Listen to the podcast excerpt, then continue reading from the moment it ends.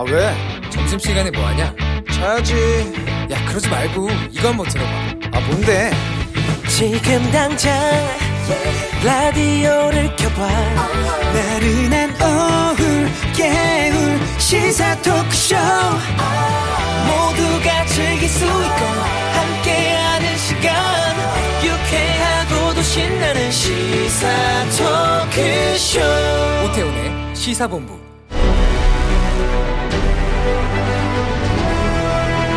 김철민의 본부 뉴스.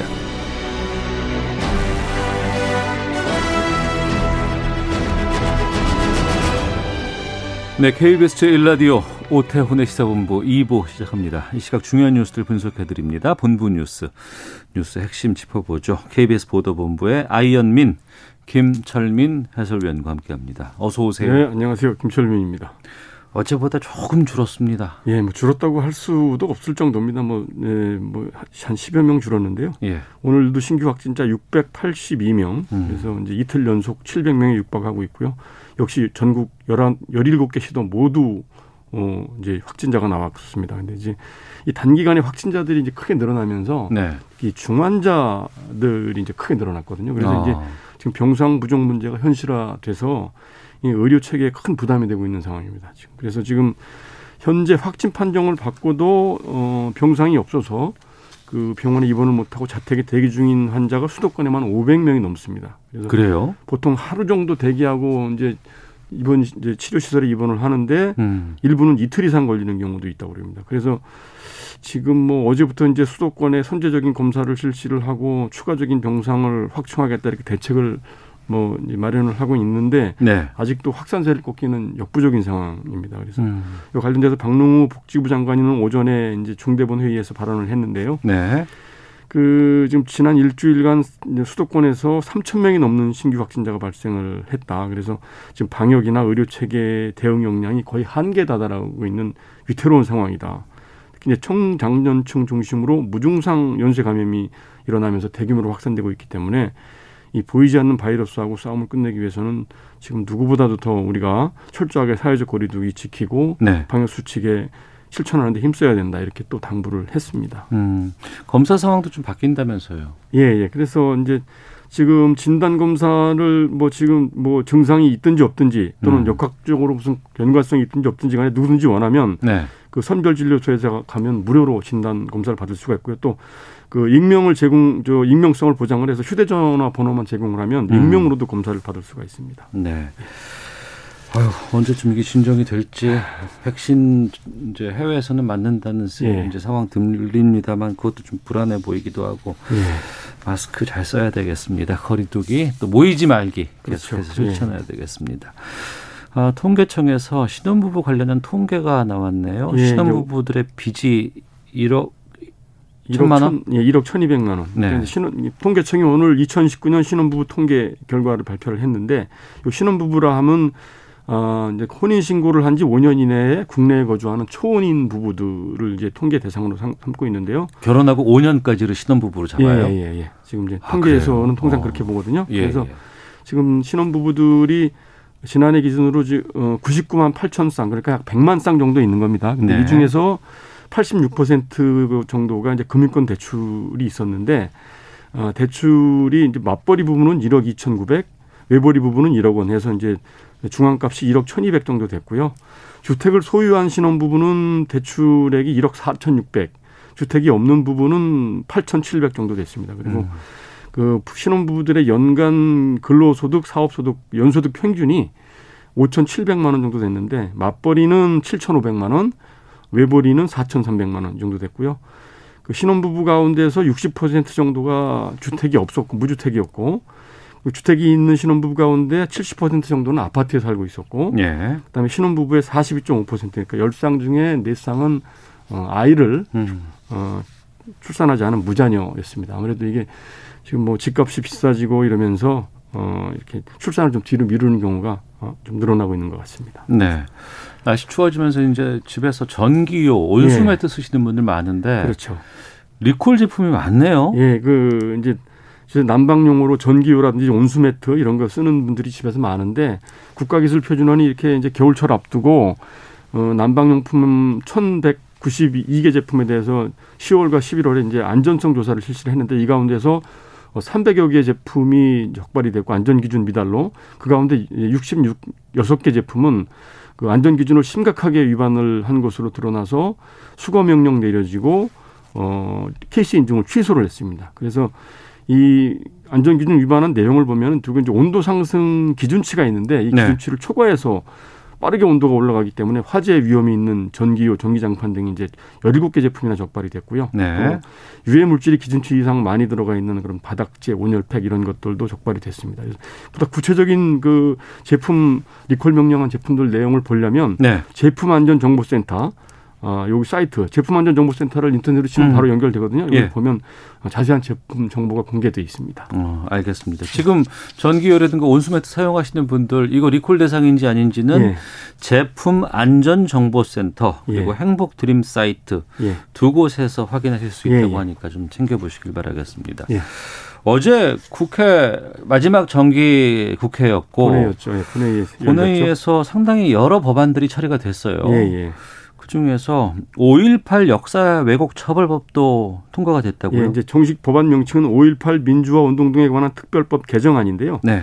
이게 이제 5.18 민주화 운동과 관련돼서 허위 사실을 유포를 하면 그동안 음. 처벌 규정이 마땅히 없었거든요. 네. 그런데 이제 이렇게 허위 사실 유포한 자에 대해서는 징역 5년 이하 5천만 원 이하 벌금에 처하도록 예, 법 어, 규정을 명문화한 겁니다. 음. 그래서 과거에 뭐 그 이제 5.18에 대해서 뭐 북한군이 투입됐다든지 폭동이라든지 뭐 이렇게 이제 허위 사실을 주장을 하면 네. 직접적으로 처벌하는 방법이 없어서 이제 명예훼손죄를 적용을 했었는데 네. 이 명예훼손죄라는 거는 피해자가 특정이 돼야만 처벌을 할 수 있기 때문에 음. 과거에 그 이제 보수 성향 인사 지만원 씨가 북한군이 뭐 특수군이 투입됐다 예, 이런, 예, 예. 이런 주장을 했다가 무죄 판결을 받은 이유가 뭐냐면 피해자가 특정되지 않았다는 이유로 이제 무죄 음. 판결을 받았던 거거든요. 그런데 이제 이 5.18 왜곡 처벌법이 이제 통과가 됐기 때문에 피해자가 특정되지 않아도 허위 사실만 주장을 하면 그 내용이 허위란 사실이 확인이 되면 다 무조건 이제 5년 이하 징역 5천만 원 이하 벌금을 물릴 수 있도록 이제 법안이 제정이 된 겁니다. 전두환 씨도 이게 특정이 됐지만 그래도 명예훼손 관련해서 그렇죠. 됐는데 이 법이 통과가 미리 됐었다 그러면 더욱더 강한 그렇죠. 처벌을 소급 받을 수 적용은 안 있겠군요. 되더라도 예. 앞으로 뭐 이런 이제 허위 주장을 하면 처벌을 음. 받는다는 점을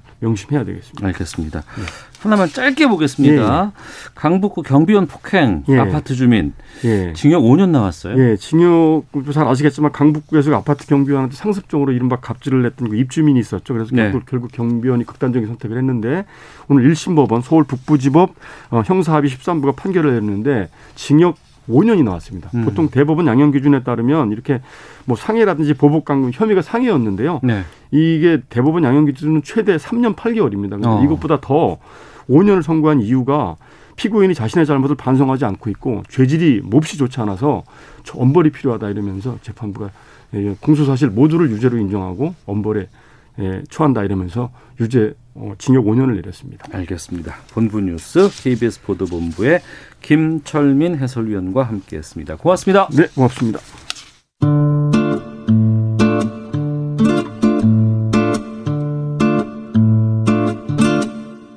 오태훈의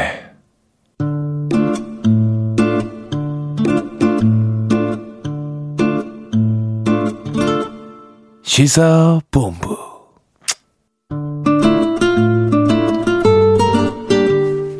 한시 9분 막 됐습니다.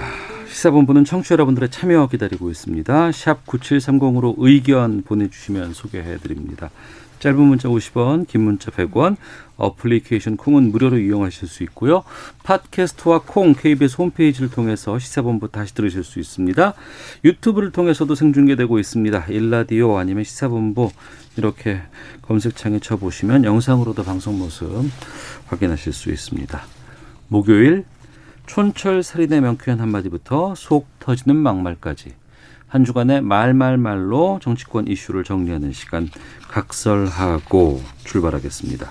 더불어민주당 최민희 전 의원 나오셨습니다. 안녕하십니까? 안녕하세요. 불굴의 희망 최민희입니다. 네, 국민의힘 이준석 전 최고위원도 함께하십니다. 안녕하십니까? 네, 안녕하세요. 예. 어, 오늘 과천 그리고 여의도에 상당히 좀 중요한 어, 관심들이 쏠리고 있습니다. 먼저 음, 국회 쪽으로 가보죠. 어제 정기국회 끝났습니다. 공수처법 개정안에 반대하는 야당의 무제한 토론도 영시를 기해서 끝이 났는데요. 먼저 현장은 아니고 그 전에 이제 국회 법사위에서 어 전체 회의 통과 또 그 전에는 어 안건 조정이 통과가 있었는데 현장 목소리 듣고 두 분과 말씀 나누도록 하겠습니다. 어제 국회 법사위 회의장입니다. 윤호중 법사위원장이 공수처법 개정안을 표결하려고 하자 국민의힘 의원들이 거세게 반발하는 모습입니다. 이 법안에 찬성하시는 의원님들은 기립해 주십시오. 아니 이게 뭐하는 짓이 이게? 진짜 부끄러운 거 하세요. 과반 찬성으로 법안이 윤 위원장이 의사봉을 잡으려고 하자 주호영 원내대표가 이를 저지하는데요. 법안이 의결되었습니다. 그 과정에서 의사봉이 바닥으로 떨어졌고 오른손을 붙잡힌 윤 위원장은 왼손으로 의사봉을 두드려서 법안을 가결했습니다. 위원장이 어, 의결을 하려고 하는데 의사봉을 저 그 뺏고 손을 잡고 그래서 의사봉도 칠 수 없게 만드는 이것은 엄연한 의사 방해 행위이고 우리 국회법은 이런 경우에 매우 엄중히 처벌하도록 정하고 있습니다. 네, 지난 화요일 상황이었습니다. 윤호중 법사위원장의 발언 들으셨고요. KBS 1TV 박찬영 기자의 사사건건 여기에서 이제 해당 내용들 좀 저희가 소개를 해드렸었는데요. 그러니까 8일 현장에서 법사위에서 안건 조정위 그리고 법사위 전체 회의 통과가 됐고 어제 정기 국회에서 이 안건이 본회의에 올라갔습니다만 국민의힘은 필리버스터 무제한 토론을 신청을 했고 시작을 했습니다. 김기현 의원이 1차로 시작을 했습니다만 어젯밤 자정이면 자동 종료가 됐다면서요, 윤여석 시고위원님? 예, 그리고 이제 회기가 끝난 상황 속에서 네. 사실 이제 임시국회를 이제 열어가지고 음. 쟁점 법안이 지금 한 네다섯 개 정도 되는데 네. 여기에 대해 가지고 하루씩 이제 국회 끊어하는 음. 소위 말하면 살라미 국회가 이루어질 것으로 지금 보이는데요. 네. 저는 뭐 사실 공수처법 같은 경우에는 뭐 처음에 그것이 통과될 때부터 이번에 개정안이 통과될 때까지 사실 여권이 모두 주도를 했거든요. 네. 본인들이 만들고 본인이 수정하는 그런 상황까지 만들어가면서 음. 강하게 밀어붙이고 있는데 저는 뭐 이 건이 어 여권에 어쨌든 밀어붙이기 때문에 입법은 될 수 있겠으나 입법은 될 수 있겠으나 예, 그다음에 이제 결국 실행하는 과정 속에서 그리고 공수처라는 조직이 돌아가는 과정 중에서 음. 여권의 독선이 계속 보일 겁니다. 특히 네. 이제 공수처장을 개정된 절차에 따라 가지고 임명하려고 할 때 그때 이제 추천되는 인물들 몇 면을 국민들이 보게 될 것이거든요. 저는 그렇게 되면 야당이 왜 이걸 막아선지에 대해 가지고 국민들이 알아서게 될 시점이 올 것이다 이렇게 봅니다. 네. 그러니까 이번에 개정안은 그 야당의 두 표, 네. 그 비토권 이것을 3분의 2로 바꾸는 내용으로 지금 저는 알고 있거든요. 맞습니까? 그 비토권과 강, 지금은 비토권 두 장 때문에 사실 어 모두 다 야당이 이제 한 명 빼고 음. 동의하지 않으면은 네. 안 되는 그런 상황이었는데 그 이제 그걸 전체 위원 중에 3분의 2의 동의로 한 음, 것이니까요. 비토권 되겠군요. 비토권 무력화가 맞습니다. 예. 알겠습니다. 최민희 의원님, 오늘 오후 2시부터 임시회의 열린다고 합니다. 어, 야당이 이걸 막을 수 있는 방법은 없어요. 네, 없습니다. 무제한 토론 끝났기 네, 네. 때문에 네. 오늘 그럼 통과된다고 봐야 될까요? 공수처 개정안은 통과될 것으로 보입니다. 네. 근데 정말 이상한 것은 2014년만 해도 음. 검찰의 무소불위 권력을 비판하면서 네. 공수처가 필요하다고 하셨던 게 주호영 대표세요. 아. 저는 지금 이 상황이 정말 이해가 안 됩니다. 이모 전 의원 같은 경우 공수처법의 최대 피해자가 문재인 대통령이 될 것이다. 이런 취지의 말을 했더군요. 어, 그러니까 그런 게 맞거든요. 그게 정상적인 인식이에요. 음. 왜냐하면 현직 대통령도 퇴직 후 3년까지 이 공수처법의 적용을 받습니다. 네. 그러니까 원래 공수처법은 국회의원보다는 음. 청와대와 권력 주변 고위 음. 공직자 비리를 겨냥한 거거든요. 예, 예. 거기에 판사와 검사가 들어가는 겁니다. 이렇게 필요한 법안을 왜 반대하는지 알 길이 없습니다. 음. 그리고 저희도 2014년인가요? 15년인가요? 필리버스터 했었어요. 그때는 예, 예. 197시간 음. 했습니다. 근데 어제 한 3시간, 3시간 남짓 필리버스터가 있었는데 그 이것도 사실은 조금 일찍 오래 하실 필요가 있었을 것 같아요. 네. 근데 저는 국민의힘이 지금까지 국민의힘 입장에서 보면 너무 잘해온 겁니다. 음. 7월 중순에 발족해야 될 공수처를 국민의힘이 네. 언론과 검찰의 어, 우호적인 태도에 힘입어서 무려 지금 거의 6개월? 예, 6개 7월이니까 거의 6개월 가까이를 네네. 막은 겁니다. 아. 그래서 이건 대단한 성과다. 아. 민주당이 이런 거 해본 적이 없습니다. 야당 시절에. 예, 예. 왜냐하면 민주당에 대해서는 언론이라든가 검찰이 비우호적이라 음. 이렇게 해본 적이 없는데 국민의힘은 정말 성과가 많아요. 공수처를 이렇게 지연시키면서 민주당 내부 지지자들 분열까지 일으켰고 대통령이나 민주당에 대해서 지지를 철회한 쪽이 보면 거의 그 진보 쪽과 호남 쪽의 지지 철회로 지지율이 큰 폭으로 하락했거든요. 네. 그래서 이 모든 것이 국민의힘의 성과니까 음. 이게 할 만큼 하, 면이 정도면 많이 하셨다. 네. 그리고 어, 민주당이 오히려 저는 국민의힘에 끌려왔다고 생각합니다. 그래서 음. 더 이상 끌려갈 수 없는 상황. 왜냐하면 지지자들이 지지를 철회하면 이건 중도층 이탈과는 다른 거거든요. 하지만 이준석 네. 최고위원께서는 앞서서 그 지적을 하셨거든요. 뭐였냐면, 무슨. 그러니까 진행 과정에서 이건 네. 실행 과정에서 오히려 안 좋을 수 있, 을 것이고 그게 드러날 것이다라는 네. 지적에 대해서는 어떻게 보세요? 구체적으로 얘기를 안 해서 모르겠는데 어. 그거는 현실과는 다른 말씀이세요. 대한변협 회장이 추천위원회 들어가기 전까지도 공수처의 부정적인 분이셨어요. 근데 추천위원회 들어가서 음. 야당 추천위원들의 행태를 보고 야 이건 진짜 곤란하다 이렇게 생각했다고 공개적으로 알겠습니다. 제가 표현한 것보다 더 심한 말을 하셨어요. 알겠습니다. 그리고 심지어 대한변협에서 추천한 사람들도 안 받더라.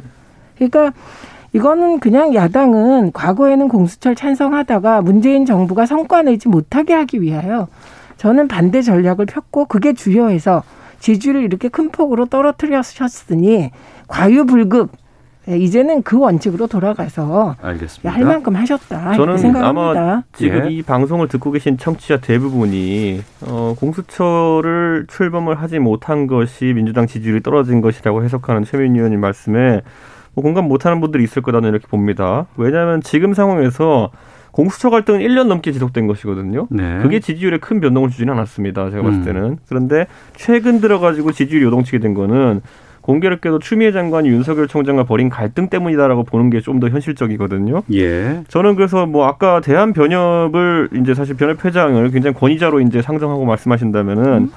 대한 변협이 그렇게 공신력이 있다면 대한 변협과 법학교수회 양쪽에서 이번에 윤석열 총장에 대한 징계는 부당하다라고 이제 입장을 낸 것에 대해서도 저는 민주당이 똑같이 받아들여야 된다 이런 생각을 하고 음. 저는 그냥 제가 봤을 때 객관적으로 추미애 윤석열 갈등이 훨씬 큰 영향을 줬고 그 사안에 있어서 대한 변협의 말을 들어보는 건 어떤가 싶습니다. 아니 그러면 그럼 국힘은 대한변협의 공수처 추천에 관한 거 받아들이시겠어요? 아, 저는 받아들일 네. 수 있다고 봅니다. 네. 그런데 뭐, 아니, 그런데 그러면 아니라. 대한변협에 대해서 그렇게 공신력을 부여하시니까 저는 민주당에서 그럼 대한변협이 왜 윤석열 총장의 총장의 징계가 부당하다고 했는지를 더 들어보시는 게 맞지 않을까 지금 싶습니다. 주제가 그게 아니잖아요. 그러니까 주제를 마음껏 확장하면 음. 제가 좀 더 확장해 아, 예, 예. 볼까요? 예. 저는 도대체 국민의힘이 뭐 하는지를 모르겠습니다. 음. 그러니까 지금 이제 공수처법 외에도 통과된 법이 몇 개가 음. 있어요. 예. 5.18 특별법. 그 내용이 딴 거 아니에요. 5.18을 왜곡하는 데 대해서 특별히 처벌을 가중하자는 법이에요. 음.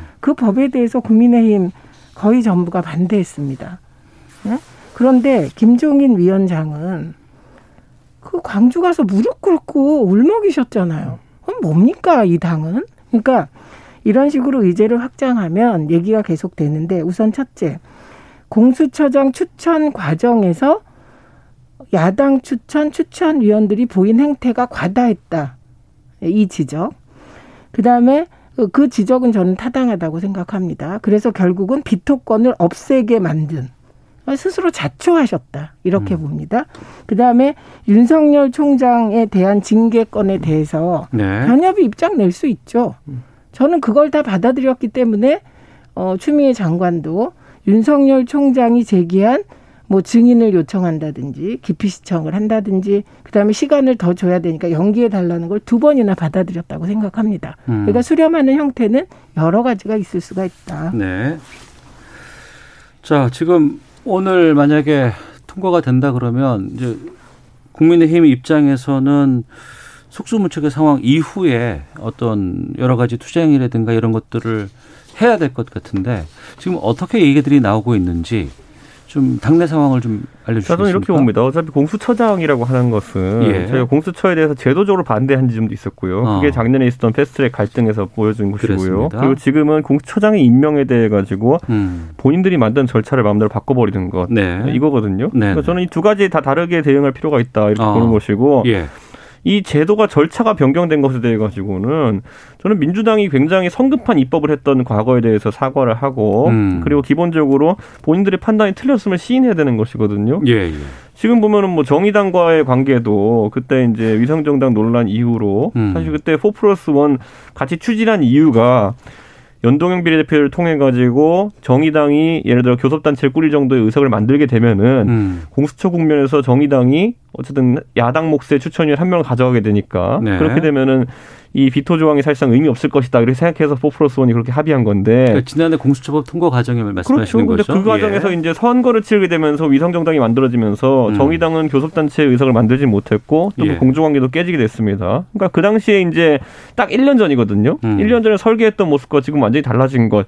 그러다 보니까 그게 불편하니까 이제는 선거법은 선거대로 본인들에게 유일하게 위성정당 만들고 지금 와가지고 공수처 또 공수처 사람대로 자기들에게 유리하게 이렇게 법을 바꿔가지고 임명하려고 하는 건 이걸 보면서 이미 이제 정의당에서 앞으로 민주당과의 협력 관계나 연대 관계에 대해서 깐깐하게 이제 반응하겠다고 하는 게 보이지 않습니까? 음. 저는 여당이 이제 외로운 여당이 되어 간다 이런 생각을 하셔야 될 겁니다. 네. 아유, 걱정해 주시는 건 고마운데 이건 사실 국민의힘이 이렇게 말하실 일이 아니죠. 연동형 비례대표제 정신을 무력화시키기 시작한 시발은 국민의힘이었죠. 자유한국당이 아 이름도 지금 기억이 안 되는데 미래한국당 미래한국당인가 예. 비례위성정당을 만들면서 이게 시작됐는데 사실 그 얘기를 여기서 할 계제는 아닌 것 같고 그다음에 정의당이 말한 일반적인 원칙 야당을 더 설득해야 된다는 얘기 아니겠습니까? 그거에 동의가 안 됩니다. 그리고 정의당은 지금 민주당 이중대라는 소리가 듣기 싫어서 국민의힘 이중대라는 소리를 듣기 시작했습니다.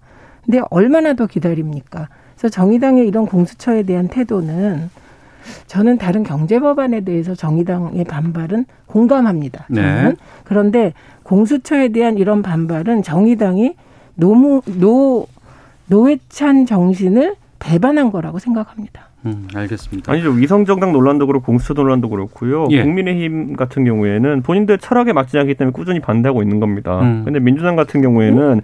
입법할 때는 뭔가 야합을 하기 위해 가지고 연동형 비례제와 같이 엮어 가지고 통과시키고 네. 그 당시에 나중에 선거에 당도하고 그리고 지금 공수처장 임명에 당도하니까 법은 이제 무시하고 이제 다시 이제 절차를 바꾸겠다는 얘기를 하는 거거든요. 그러니까 음. 철학이 없다는 거죠. 아니 그 그러니까 철학이 뭡니까? 연동형 비례 찬성입니까 아닙니까 지금 민주당은? 잠깐만요. 예. 위성 정당에 예. 일관되게 국민의힘이 반대하지 않았어요. 그러니까 팩트는 정확하게 짚고 가야죠. 반대라는 건 무슨 말씀입니까? 어디에 반대는? 좀 아까 지금 말씀하셨을 때 그건 아니었고 위성정당이 저희가 왜 반대를 안 합니까? 잠깐만. 예, 잠시만요. 아니 그 사실관계를 정확히 해서요. 언제 아니, 저희가 반대를 했다는 거? 위성정당 하셨잖아요. 반대하면서 왜 하세요 그럼? 그러니까 무엇에 반대하면서 뭘 해석한 겁니까 지금? 아니요, 국민 좀 아까 말씀하실 때 네. 국민의힘이 일관되게 연동형 비례대표제와 위성정당에 반대했다고 했는데 그건 아니다. 연동형 비례대표제는 일관되게 반대했죠. 언제 반대했습니까? 아니, 요 위성정당 아니라고 지금 얘기하고 있잖아요. 위성정당도 일관되게 반대했다고 예, 알겠습니다. 제가 언제 위성정당에 반대했다고 했습니까? 예. 아니, 그렇게 말씀하셨습니다. 민주당이 오히려 제가 말 묻는 거잖아요. 민주당이 왜 바뀌는 네. 거죠? 위성정당 반대였습니다. 음. 예, 그건 명백하고요. 네. 연동형 비례대표제는 더 강화해야 된다는 게 민주당 입장이었고요. 알겠습니다. 음. 그리고 위성 정당을 하게 된 부분은 이해찬 전 대표가 이미 사과한 바 있지만 음. 어, 그야말로 죽 써서 뭐 주는 꼴은 당할 수가 없다. 음. 그래서 현실적으로 할 수밖에 없고 그러나 죄송하다 이런 사안입니다. 그래서 제가 철학이 없고 실리가 있다고 하지 예, 않습니까? 예, 어, 두 분께서 예. 지금 음. 말씀하시는 이 부분은 이제 공수처 법을 만들 때 그때 음. 여러 가지 시작된 벌써 1년 전이었습니다. 음. 그때 이런 논란들 이런 것까지도 지금 다시 계속 말씀을 해주고 계시는데요. 이것만 해도 시간이 많이 좀 갈 것 같아서 어제 공수처법 개정안 외에도 이건 뭐 아직 오늘 통과 예정이고요. 아, 국회 본회의를 통과한 법들이 꽤 있습니다. 공정거래법 개정안이라든가 앞서 말씀하셨던 5.18 관련 왜곡된 것에 대한 처벌법 이런 것들이 있었는데 특히 이제 공정거래법 개정안 처리 과정에서 좀 뒷말이 좀 나오곤 있다고 하는데 관련된 인서트를 저희가 좀 준비를 했습니다. 들어보겠습니다. 의견 교환도 없이 수정안으로 바로 제출해서 상임위에서 처리하겠다라고 하는 것은 절차상으로도 심각한 저는 문제가 있다고 판단을 합니다. 문재인 대통령의 대통령 선거 공약에도 포함이 되어 있는 전속고발건이 후퇴되는 형태로 치러지는 것에 대해서 어, 유감스럽다 말씀을 드립니다. 정의당은 간교함의 극치, 뒤집기 신공 등의 표현으로 비난했고 민주당은 사과했습니다. 네, 어, 정의당의 배진교 의원 그리고 어, 민주당의 박용진 의원의 목소리 들으셨습니다. 공정거래법 개정안 처리 과정에서 안건 조정위에서 결정된 안을 본회의 통과 과정에서 이게 좀 바뀌었다는 그래서 이른바 꼼수 논란에 휩싸이고 있, 습니다 민주당이요. 이 부분에 대해서 어, 먼저 좀 말씀해 네. 주시죠. 예, 이준석 의원께서 저는 예를 들어서 이제 결국 정치 문제나 아니면 검찰 관련 문제에 있어 가지고는 항상 민주당이 뭐 180석 우리가 힘을 가졌기 때문에 이렇게 하겠다라고 하면서 근육 자랑을 해요. 네. 근데 이런 경제 개혁이나 사회 개혁에 대해 가지고는 이렇게 이제 중간에 트는 다음에 나중에 정의당한테 따로 미안하다 그러고 이런 식의 이제 편법을 쓰고 있는데 저는 전속 고발권이라고 하는 것을 청취자분들이 이제 아셔야 될 것이 결국에는 재벌의 이익이 사실 전속 고발권 속에 있는 것이거든요. 왜냐하면 네.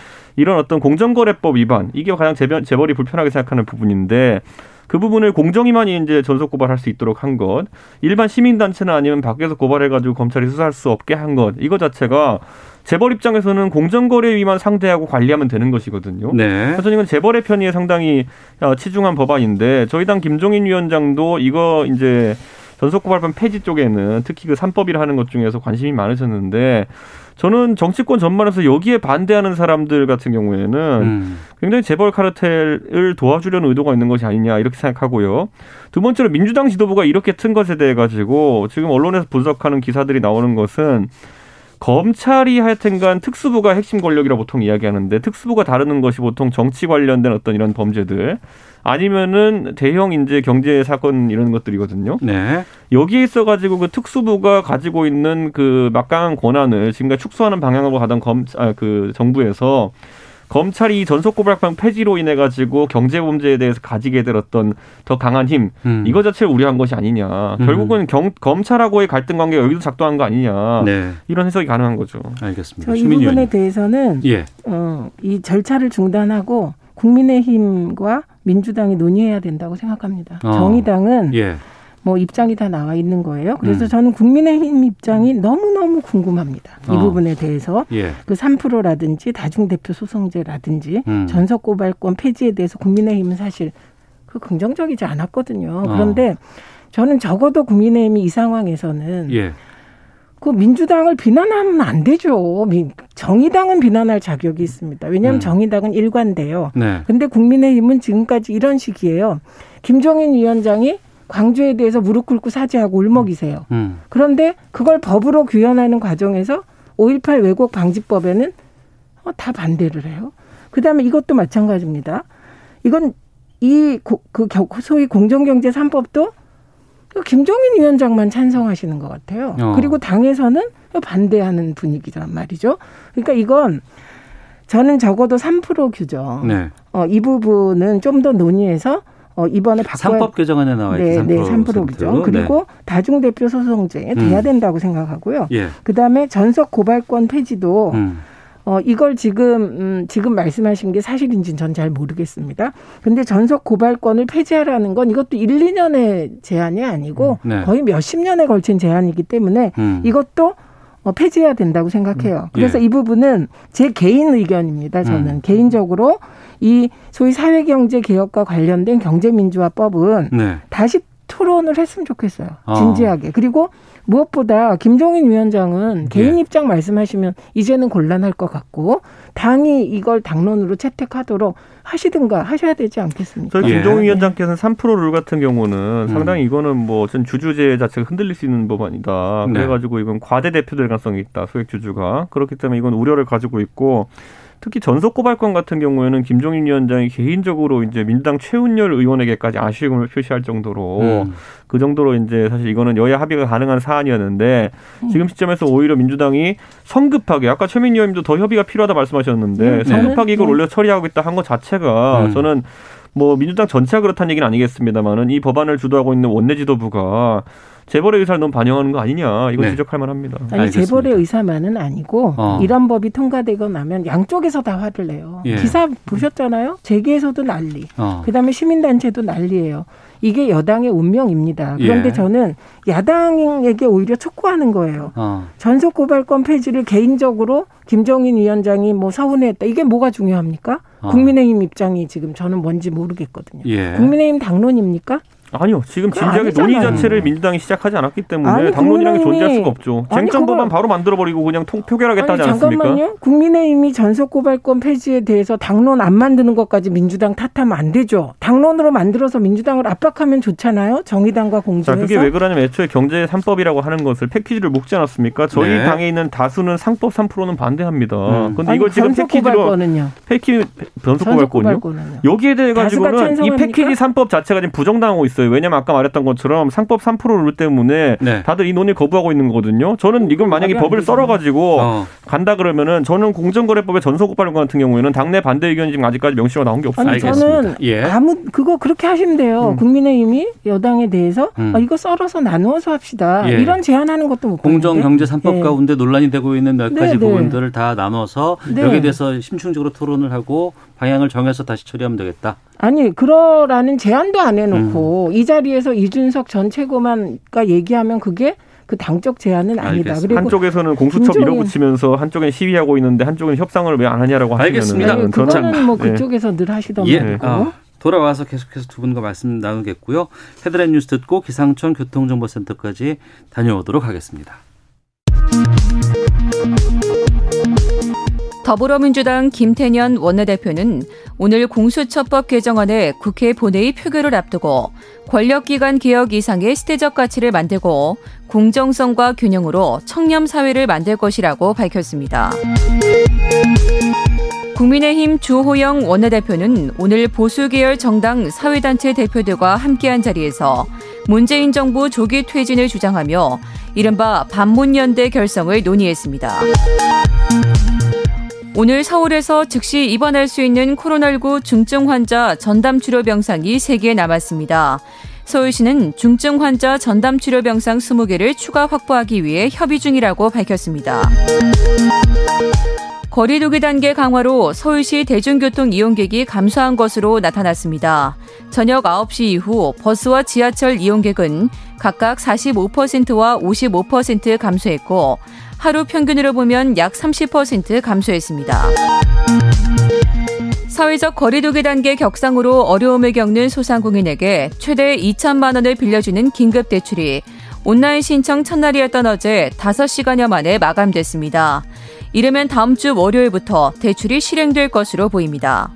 지금까지 헤드라인 뉴스 정한다였습니다. 이어서 기상청의 강혜종 씨 연결합니다. 네, 먼저 미세먼지 정보입니다. 서울과 인천, 경기 등 서쪽 지방의 대기질이 현재 좋지 않습니다. 초미세먼지 농도를 보니까 서울은 1시간 평균 38 마이크로그램, 경기 41 마이크로그램, 인천 36 마이크로그램으로 나쁨 단계입니다. 오늘 국외 미세먼지까지 유입되면서 중서부 지방의 공기가 탁하겠습니다.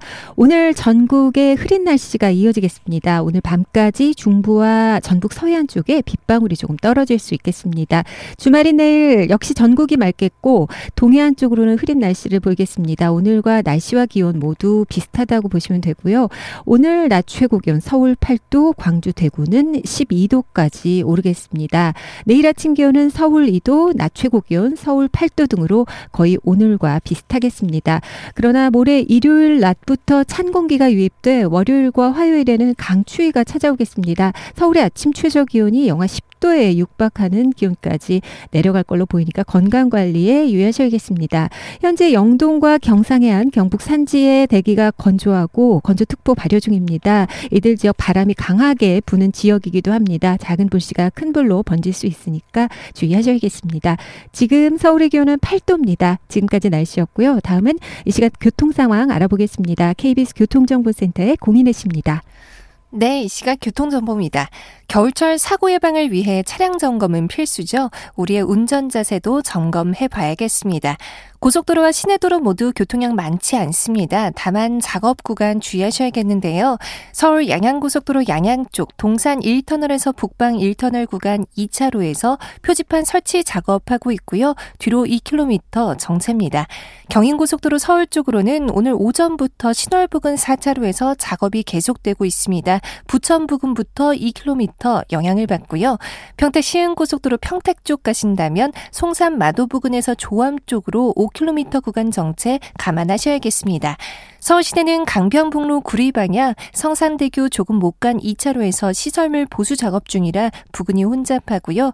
동부간선도로 성수 분기점 쪽으로 용비교 부근 1차로가 작업으로 막혀 있어서 정체입니다. 분당소로 청담대교 쪽은 역시 작업 여파인데요. 복정부터 탄천 1교 쪽으로 지체 정체되고 있습니다. KBS 교통정보센터였습니다.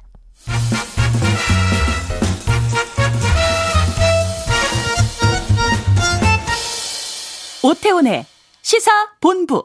네, 각설하고 더불어민주당 최민희 전 의원 그리고 국민의힘 이준석 전 최고위원과 함께하고 있습니다.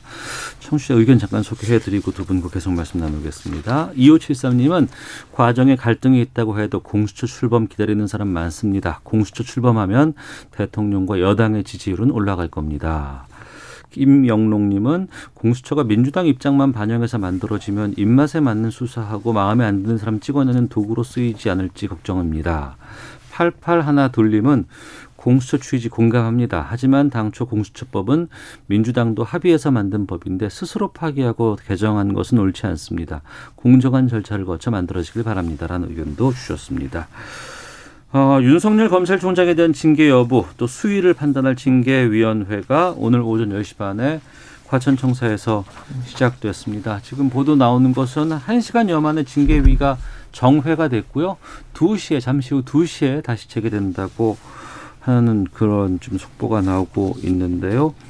이 징계위 어떻게 보세요? 어, 최민희 의원께서 먼저 말씀 좀 해주시죠. 우선 기피 신청 준비 때문에 네. 그 연기가 된 거예요. 그러니까 음. 지금 보면 윤석열 총장이 원하는 것을 최대한 다 들어주고 있는 겁니다. 그러니까 법무부 지금, 쪽에서. 네, 지금 대한민국은 이렇게 특혜 받으면서 징계위에 뭐 임하는 징계 대상은 처음 봤어요. 진짜 음. 특권층이 형성되는 것 같습니다. 예, 네, 그래서 그거 뭐 기피 신청도 사실은 법에 근거하지 않고 윤석열 총장 마음에 안 들면 기피 신청하는 느낌입니다. 저는 예, 왜냐하면 검사 징계법에 명시되어 있어요. 네. 예, 기피 대상은 친인척이거나 친인척이었던 자예요.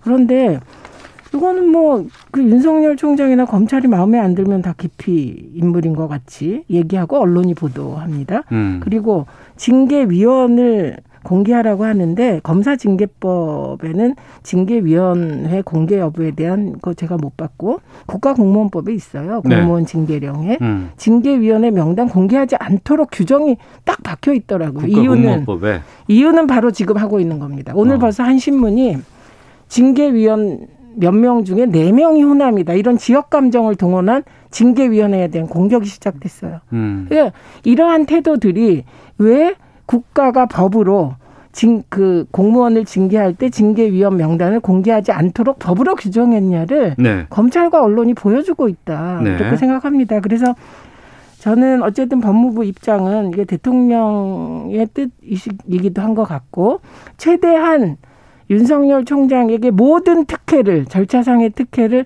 다 보장해 주는 선에서 진행될 것 같습니다. 그러니까 음. 일부에서는 정치하게 정치 안 하겠다고 말하지 않으면서 대권 후보 1위, 야권 주자 1위를 계속 그 아무 입장 없이 가지고 있는 검찰총장이 왜 남아있지? 네. 그래서 답답하신 분들이 많이 계실 텐데 음. 특히 여당 지지층에서는 이게 뭐 하루아침에 끝나고 이럴 사안은 아닌 것 같습니다. 좀 네. 인내심을 가지고 좀 지치지 말고 지켜봐야 하는 상황 같습니다. 예, 이준석 전 최고께서는요? 저는 뭐 아까 뭐 일부 언론에서 지역 감정을 부추기는 발언을 했다. 저도 그건 상당히 부정적으로 봅니다. 음. 하지만은 거꾸로 생각해 보면요.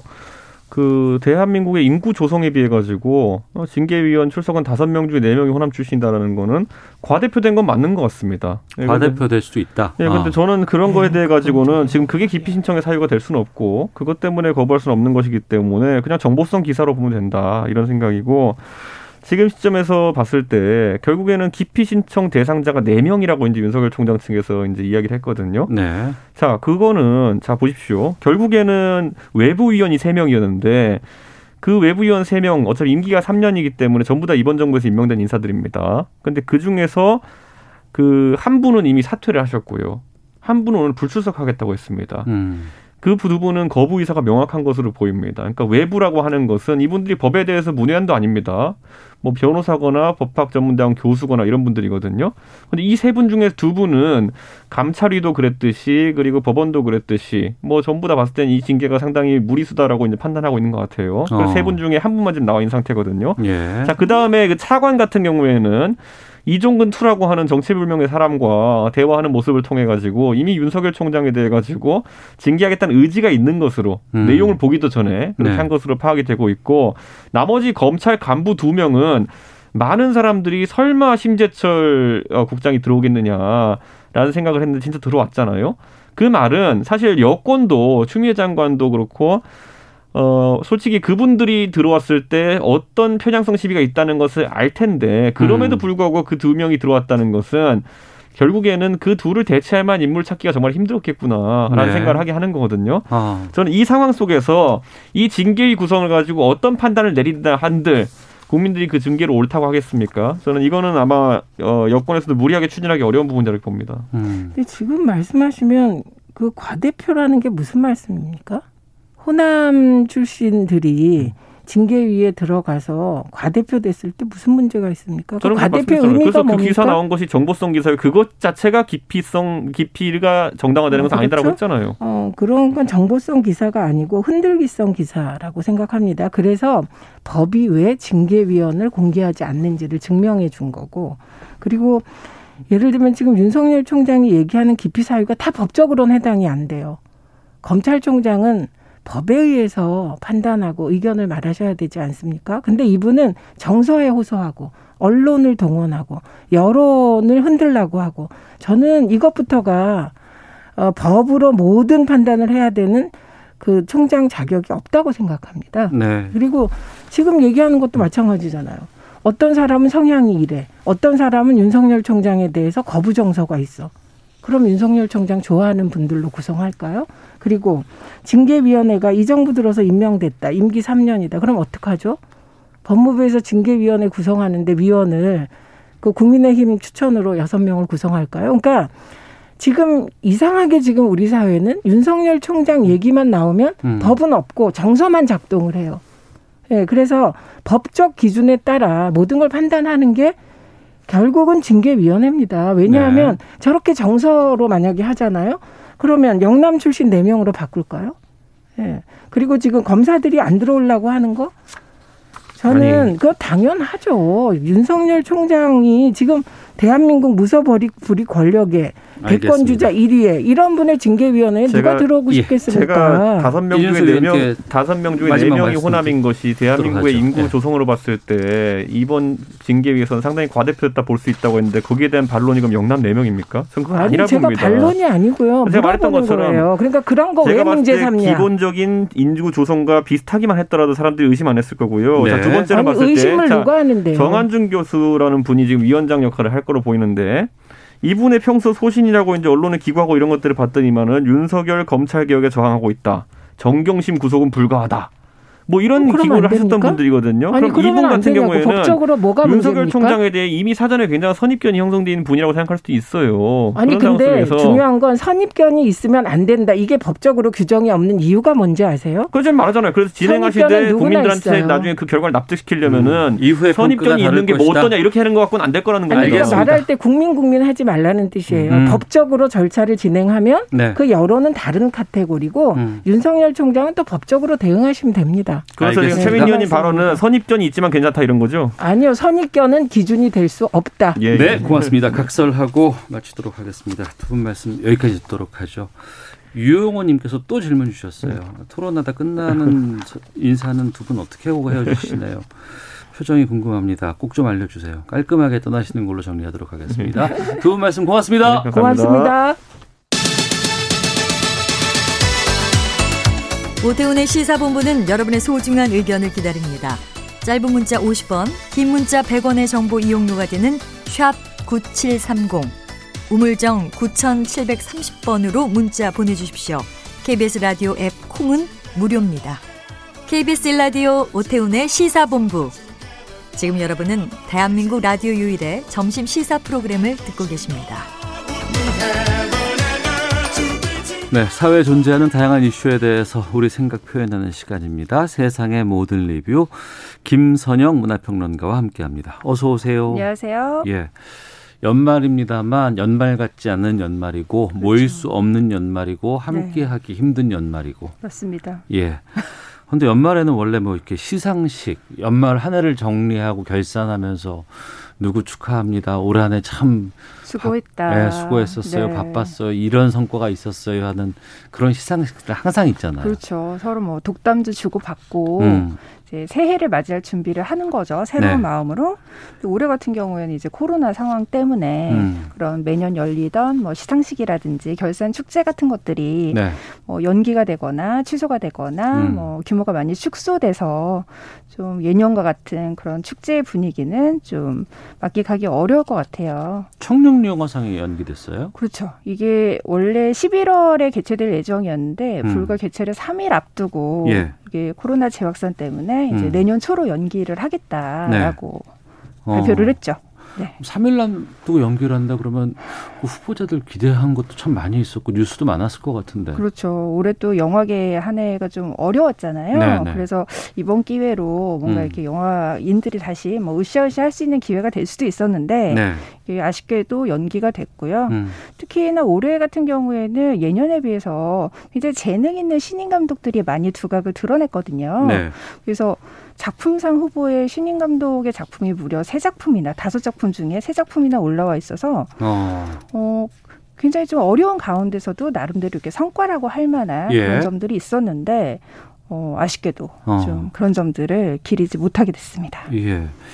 영화제는 따로 이제 시상식을 영화계는 갔습니다만 그렇죠. 이제 특히 이제 뭐 그 가요계 네. 아니면 뭐 예능계 네. 어, 뭐 코미디계, 네. 뭐 드라마 네. 이런 쪽은 방송국에서 연말에 그렇죠. 돌아가면서 시상식 계속 하잖아요. 그렇죠. 뭐, 뭐 방송국도 사실 연말 시상식이 대목이죠. 음. 이제 연말 그 시상식에 어떤 광고 특수를 누려야 되니까요. 네.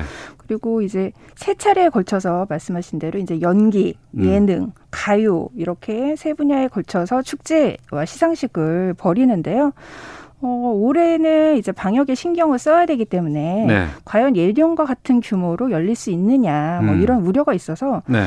지금 현재 방송사들이 뭐 일단 예정대로 개최는 하겠다라고 발표한 입장이지만 음. 실시간으로 이제 코로나 확산이라든지 방역 진행 상황을 보고 뭐 다양하게 좀 대처 방안을 내놓겠다라고 네. 지금 입장을 밝힌 상황이에요. 그, 그 입장 밝혔지만 지금 2.5단계가 네. 12월 28일까지 3주간으로 지금 되어 있는 상황이에요. 그렇죠. 수도권 같은 경우에 네. 이런 상황에서 올해 방송과 시상식 제대로 될 수 있을까라는 건 좀 의문입니다. 그러니까 일단 스텝을 최소화하고 아, 예. 이제 최소한 이제 50명 이상 모이지 않도록 어. 동선을 새롭게 짜야 되고 네. 뭐, 뭐 가림막을 설치한다든지 뭐 음. 뭐 좌석을 뭐 2미터 이상으로 띄워놓는다든지 음. 뭐 이런 식의 이제 일단 방역 지침은 따르겠죠. 네. 네 예년처럼 이렇게 개최가 된다고 하더라도 음. 일단 거기에 같이 박수를 보내줄 일단은 관객이 없잖아요. 네. 그렇기 때문에 좀그 예년 같지 않은 분위기가 되지 않을까 이렇게 음. 생각을 하죠. 게다가 정말 네. 올 2020년은 돌아보면 네. 코로나밖에 생각이 안 나고 빼고는 말을 할 수가 없어요. 정말. 그러니까 올 네. 초만 해도 2월 달만 해도 진짜 막뭐 기생충 뭐 이러면서 막 네. 우리가 확 문화계가 환호하고 맞습니다. K 확 문화 컬처 막 이런 거 막 얘기했었지만 그렇죠. 전혀 떠오르는 작품도 별로 없고 노래도 별로 없고 답답해요. 맞습니다. 사실은 지상파가 연말에 시상식을 할 때마다 매 매년 좀 비판이 있기는 있었죠. 뭐 너무 나눠막기다, 뭐 상 남발이다, 뭐 받을 만한 사람이 못 받고 너무 뭐 시청률 위주다 여러 가지 비판들이 있었고 사실 작년에 김구라 씨 같은 경우가 연예대상에 참석을 해서 소신 발언이 되게 화제가 됐잖아요. 방송 3사 합쳐가지고 그렇죠. 같이 하자고. 예, 예, 예. 그렇게 돼야 된다. 예. 그래서 그런 식으로 이제 이게 방역도 큰 문제지만은 음. 이게 지상파가 예년과 같은 위상을 보여주지 못하는 그리고 시청자들이 뭐 OTT라든지 케이블, 종편 이런 식으로 좀 이동하는 그런 상황에서 네. 지상파가 옛날 예전과 같은 방식의 이런 시상식의 형태를 고수한다는 것에 대해서도 좀 음. 근본적으로 음. 고민을 해야 되지 않을까. 네. 올해는 더욱 더 어. 그런 말들이 많이 나오고 있죠. 그리고 연말 앞두고는 네. 그런 거 있었잖아요. 뭐냐면 이제 대규모 공연. 네, 그렇죠. 이런 거 항상 있고 디너쇼 네. 이런 거막 라우나 쇼도 이번에 연기됐다는 네, 얘기 들었어요. 맞아요. 어. 그러니까 정말 그 콘서트 같은 것들 예, 뭐 예. 연인 예. 단위, 가족 단위로 많이 찾아가고 어. 뭐 대작들도 사실은 극장에 연말에 많이 풀리는데 음. 그런 작품들이 다 연기가 되다 보니까 이거는 가뜩이나 뭐 방역 때문에도 뭐 나, 외출이 힘들지만 음. 연말 분위기를 즐기려고 약속을 잡으러 나가도 볼만한 공연이라든지 이런 문화 상품이 없는 거죠. 네. 그러니까, 그런 상황에서 네. 이번에 그 저는 이게 어느 정도의 규모인지는 잘 모르겠습니다만 네. 2020 마마? 네, 마마. CJ ENM에서 주최를 하는 시상식이죠. 이게 뭐 엄청난 규모의 축제라고요, 가요계에서는? 어, 그렇죠. 뭐 국내 뭐 최대 일단 마마 같은 경우에는 지향하는 게 표방하는 게 글로벌 음악 시상식을 어. 표방을 하고 있어요. 예. 케이팝 가수들이 대부분이긴 하지만 어. 일단은 올해 같은 경우는 최초로 이제 비대면으로 진행이 됐는데 이게 온라인을 통해서 전 세계 시청자들이 이제 같이 지켜보는 음. 그런 뭐 형태가 됐고 일단 뭐 참여 가수들의 규모를 보면 네. 국내 최대 규모가 맞기는 해요. 음. 케이팝 스타들이 총 출동을 했고 장장 여섯 시간에 걸쳐서 이게 공연이 여섯 시간인데요? 네. 물론 이렇게 사전 녹화를 어. 해 놓고요. 예, 예. 그다음에 시상만 생방송으로 진행을 하는 건데 BTS가 이번에 새로운 무대를 선보였다는 게 이건가요? 네, 맞습니다. 여기에서 아. 네. 더군다나 BTS 같은 경우에는 그 지금 멤버 중에 한 명인 슈가가 어깨 부상으로 네, 네. 활동을 못 하고 있는 상황인데 음. 마마에서 이게 첨단 기술로 슈가의 모습을 구현을 해서 신곡을 공연을 할 때 완전체가 등장해서 노래를 했어요. AI 기술로 뭐 이렇게 나왔나요? 그렇습니다. 네, 뭐 어. 뭐 증강현실, 뭐 확장현실, 뭐 이런 표현을 쓰기는 하는데, 예, 예. 저도 깜짝 놀랐어요. 그래서 음. 기존의 케이팝에 이런 첨단 기술이 더해지니까 확실히 시각적으로 네. 좀 볼거리는 어. 업그레이드가 됐어요. 그러니까 첨단 기술도 사용했다고 하고 네. 또 비대면 상황에서 치러졌다고 하고 네. 온라인 위주로 갔다고 하는 건 참 좋은데 논란이 있었다는 건 어떤 것 때문이었습니까? 어, 그러니까 이게 그 배우들이 주로 시상자로 나오는데 가수들은 그 긴 시간을 차에서 대기를 하고 배우들은 이제 대기실을 하나씩 주고 음. 이런 것들이 이제 SNS 사진 같은 것들을 통해서 팬들이 알아내서 네. 제보를 했어요. 어. 근데 이제 엠넷 측에서는 가수들은 미리 이제 사전 녹화를 마쳤고 음. 또 그룹으로 모이기 때문에 이게 방역에 어려움이 있어서 미리 뭐 대기실을 마련하지 못했다 이렇게 변명을 하기는 했는데 이게 애초에 가수들의 축제를 네. 시상시 시상자로 이제 배우들을 내세워서 뭔가 배우들이 스포트라이트를 이렇게 받는 거에 대해서도 음. 약간은 가수와 자별의 가수와 배우의 차별이 아니냐 뭐 이런 비판도 있고요. 음. 네, 좀 또뭐 방역에 신경을 쓰겠다라고 이야기를 해놓고 이제 가수들 시상자들이 나와서 이제 마이크를 사용을 할 때 마스크를 마이크를 이렇게 소독하는 사람이 네. 어. 이렇게 회, 은색 쫄쫄이 의상을 착용을 하고 음. 이렇게 소독약을 뿌렸는데 굳이 왜 저렇게 몸에 딱 달라붙는 타이트한 의상을 입고 와서 저는 방역 쇼를 펼쳐야 되느냐 음. 뭐 이런 문제도 있었고요. 좀 크고 작은 논란들이 좀 있었습니다. 최근 가요계에서 이번에 지금 뭐 특히 이제 특히 방송사 아 뭐 종편이 병원이라든가 이런 네. 곳에서 지금 계속해서 확진 나오고 네네. 또 자체적으로 자가격리 스스로 하고 막 이런 경우가 좀 많았었잖아요. 그렇죠. 그래서 어. 아무래도 시상식도 끝까지 예. 또 자가격리에 들어가게 되면 음. 뭐 출연을 확정했던 출연자들의 리스트도 또 변경이 돼야 되고 그 부분이 상당히 좀 걱정이 되는 그렇죠. 게 그러니까 많은 사람들이 함께 무대를 쓸 수밖에 없고 그렇죠. 앞서 대기실 같은 경우에도 이 네. 대기실이 주로 단순히 대기만 하는 공간이 아니고 그 안에서 음식을 먹는다거나 맞습니다. 분장을 받는다거나 네. 뭐 이렇게 의상을 갈아입는 다거나 이런 것들도 연습까지도 하는 거잖아요. 그렇죠. 근데 특히 이제 노래 부르고 이런 부분들 춤추고 이런 네. 부분들이 마스크를 쓰기도 쉽지 않고 네. 하지만 또 써야 되는 상황이고 그렇죠. 여기서 확진이 나오면 그렇기 때문에 더 자가격리 대상도 넓힐 수밖에 없거든요. 밀접 네. 접촉자도 넓힐 수밖에 없는데 이럴 땐 특히 정말 조심해야겠어요. 그렇죠. 그래서 이번에 BTS 같은 경우 음. 수상을 하러 나왔을 때 네. 개인 마스크를 다 개인 마이크를 다 소지를 음. 하고 네. 전부 다 이렇게 마스크를 착용하고 수상 소감을 발표를 했거든요. 음. 그래서 그런 점들이 좀 이렇게 많은 분들이 아 저렇게 좀 방역에 신경 쓰는 모습을 보여줘야 된다라는 네. 어떤 많은 사람들이 그런 평을 했는데 음. 어. 연말 시상식에서도 과연 똑같은 모습을 우리가 볼 수 있는가. 음. 아무래도 이제 뭐 마스크를 전원이 다 착용을 한다거나 이러기는 어렵겠죠. 네. 그래서 굳이 이런 어떤 형식적인 음. 뭐 행사를 굳이 고집을 해야 되는가 뭐 이런 우려는 계속 나오고 있는 것 같아요. 알겠습니다. 또 한편으로는 네. 참 평소 같았으면 노래 잘 부르고 노래 열심히 하고 춤도 열심히 추고 그러면은 아, 고생했다고 칭찬받아야 그렇죠. 되는 이런 자리인데 네.